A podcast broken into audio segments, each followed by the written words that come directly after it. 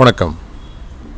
Corona காலகட்டத்தில் சுமார் ஐநூற்றி ஐம்பத்தி நாலு கோடி ரூபாய் அளவுக்கு நூற்றி பத்து நாடுகளுக்கு மேலே ஏற்றுமதியான பொருள் என்னன்னு சொல்லி பார்த்தீங்கன்னா டைரி ப்ராடக்ட்ஸ் அதாவது பால் மற்றும் பால் சார்ந்த பொருட்கள். இதில் அதிக அளவு நம்மகிட்ட இம்போர்ட் பண்ண முதல் நாடுன்னு பார்த்தோம்னா யுனைடெட் அரப் எமிரேட்ஸ் நூற்றி ஐம்பத்தி நாலு கோடி ரூபாய்க்கு இம்போர்ட் பண்ணியிருக்காங்க. அமெரிக்கா ரெண்டாவது இடத்துல நூற்றி பத்து கோடி ரூபாய்க்கு இம்போர்ட் பண்ணியிருக்கு. மூணாவது இடத்துலையும் நாலாவது இடத்துலையும் இருக்கக்கூடிய நாடு நமக்கு நெருங்கிய நாடான பூட்டானும் சிங்கப்பூரும்.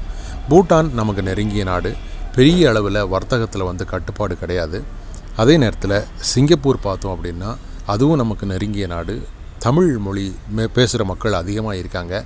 இந்த ரெண்டு நாடுகளும் வந்து நாம் மில்க் ப்ராடக்டை வந்து டார்கெட் பண்ணுறதுக்கு ரொம்ப ஈஸியான நாடு. அமெரிக்காவுக்கு நீங்கள் ஒரு பால் பொருளை விற்கிறதுக்கும் சிங்கப்பூருக்கு நீங்கள் ஒரு பால் பொருளை விற்கிறதுக்குமான வித்தியாசம் உங்களுக்கே தெரியும். ஸோ ரொம்ப ஈஸியாக நம்ம மொழியிலே போய் பேசி ஆர்டர் எடுக்கக்கூடிய வாய்ப்பு இருக்குது அப்படின்றது இதிலேருந்தே நமக்கு தெரியுது.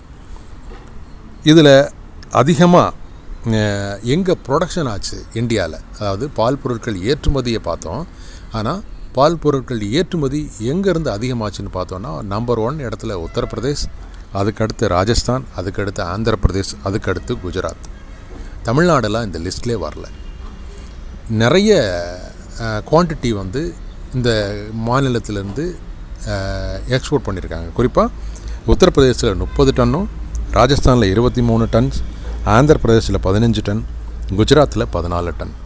இப்படி ஏற்றுமதி பண்ணதில் பால் பொருட்களில் எது முதல் இடத்துல இருக்குன்னு சொல்லி பார்த்தோம்னா கீ தான் முதல் இடத்துல இருக்குது அதாவது நெய் தான் வந்து அதிகமாக இந்தியாவிலேருந்து வாங்கப்பட்டிருக்கு.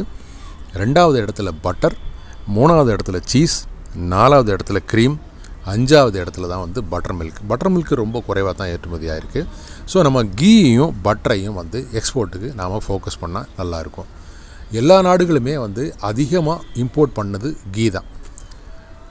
பால் அதாவது சுத்தமான பால் வந்து ஏற்றுமதி அப்படின்றது நெக்லிஜிபிள் அமௌண்ட்டு அப்படின்னே சொல்லலாம். ஏன்னா உள்நாட்டில் தேவை அதிகமாக இருக்கிறதுனால பால் வந்து அதிகமாக ஏற்றுமதி ஆகலை. எதிர்காலத்தில் பால் பவுடர் ஏற்றுமதி ஏற்றுமதிக்கு வாய்ப்பு இருக்குது அப்படின்னு அந்த சர்வே சொல்லுது.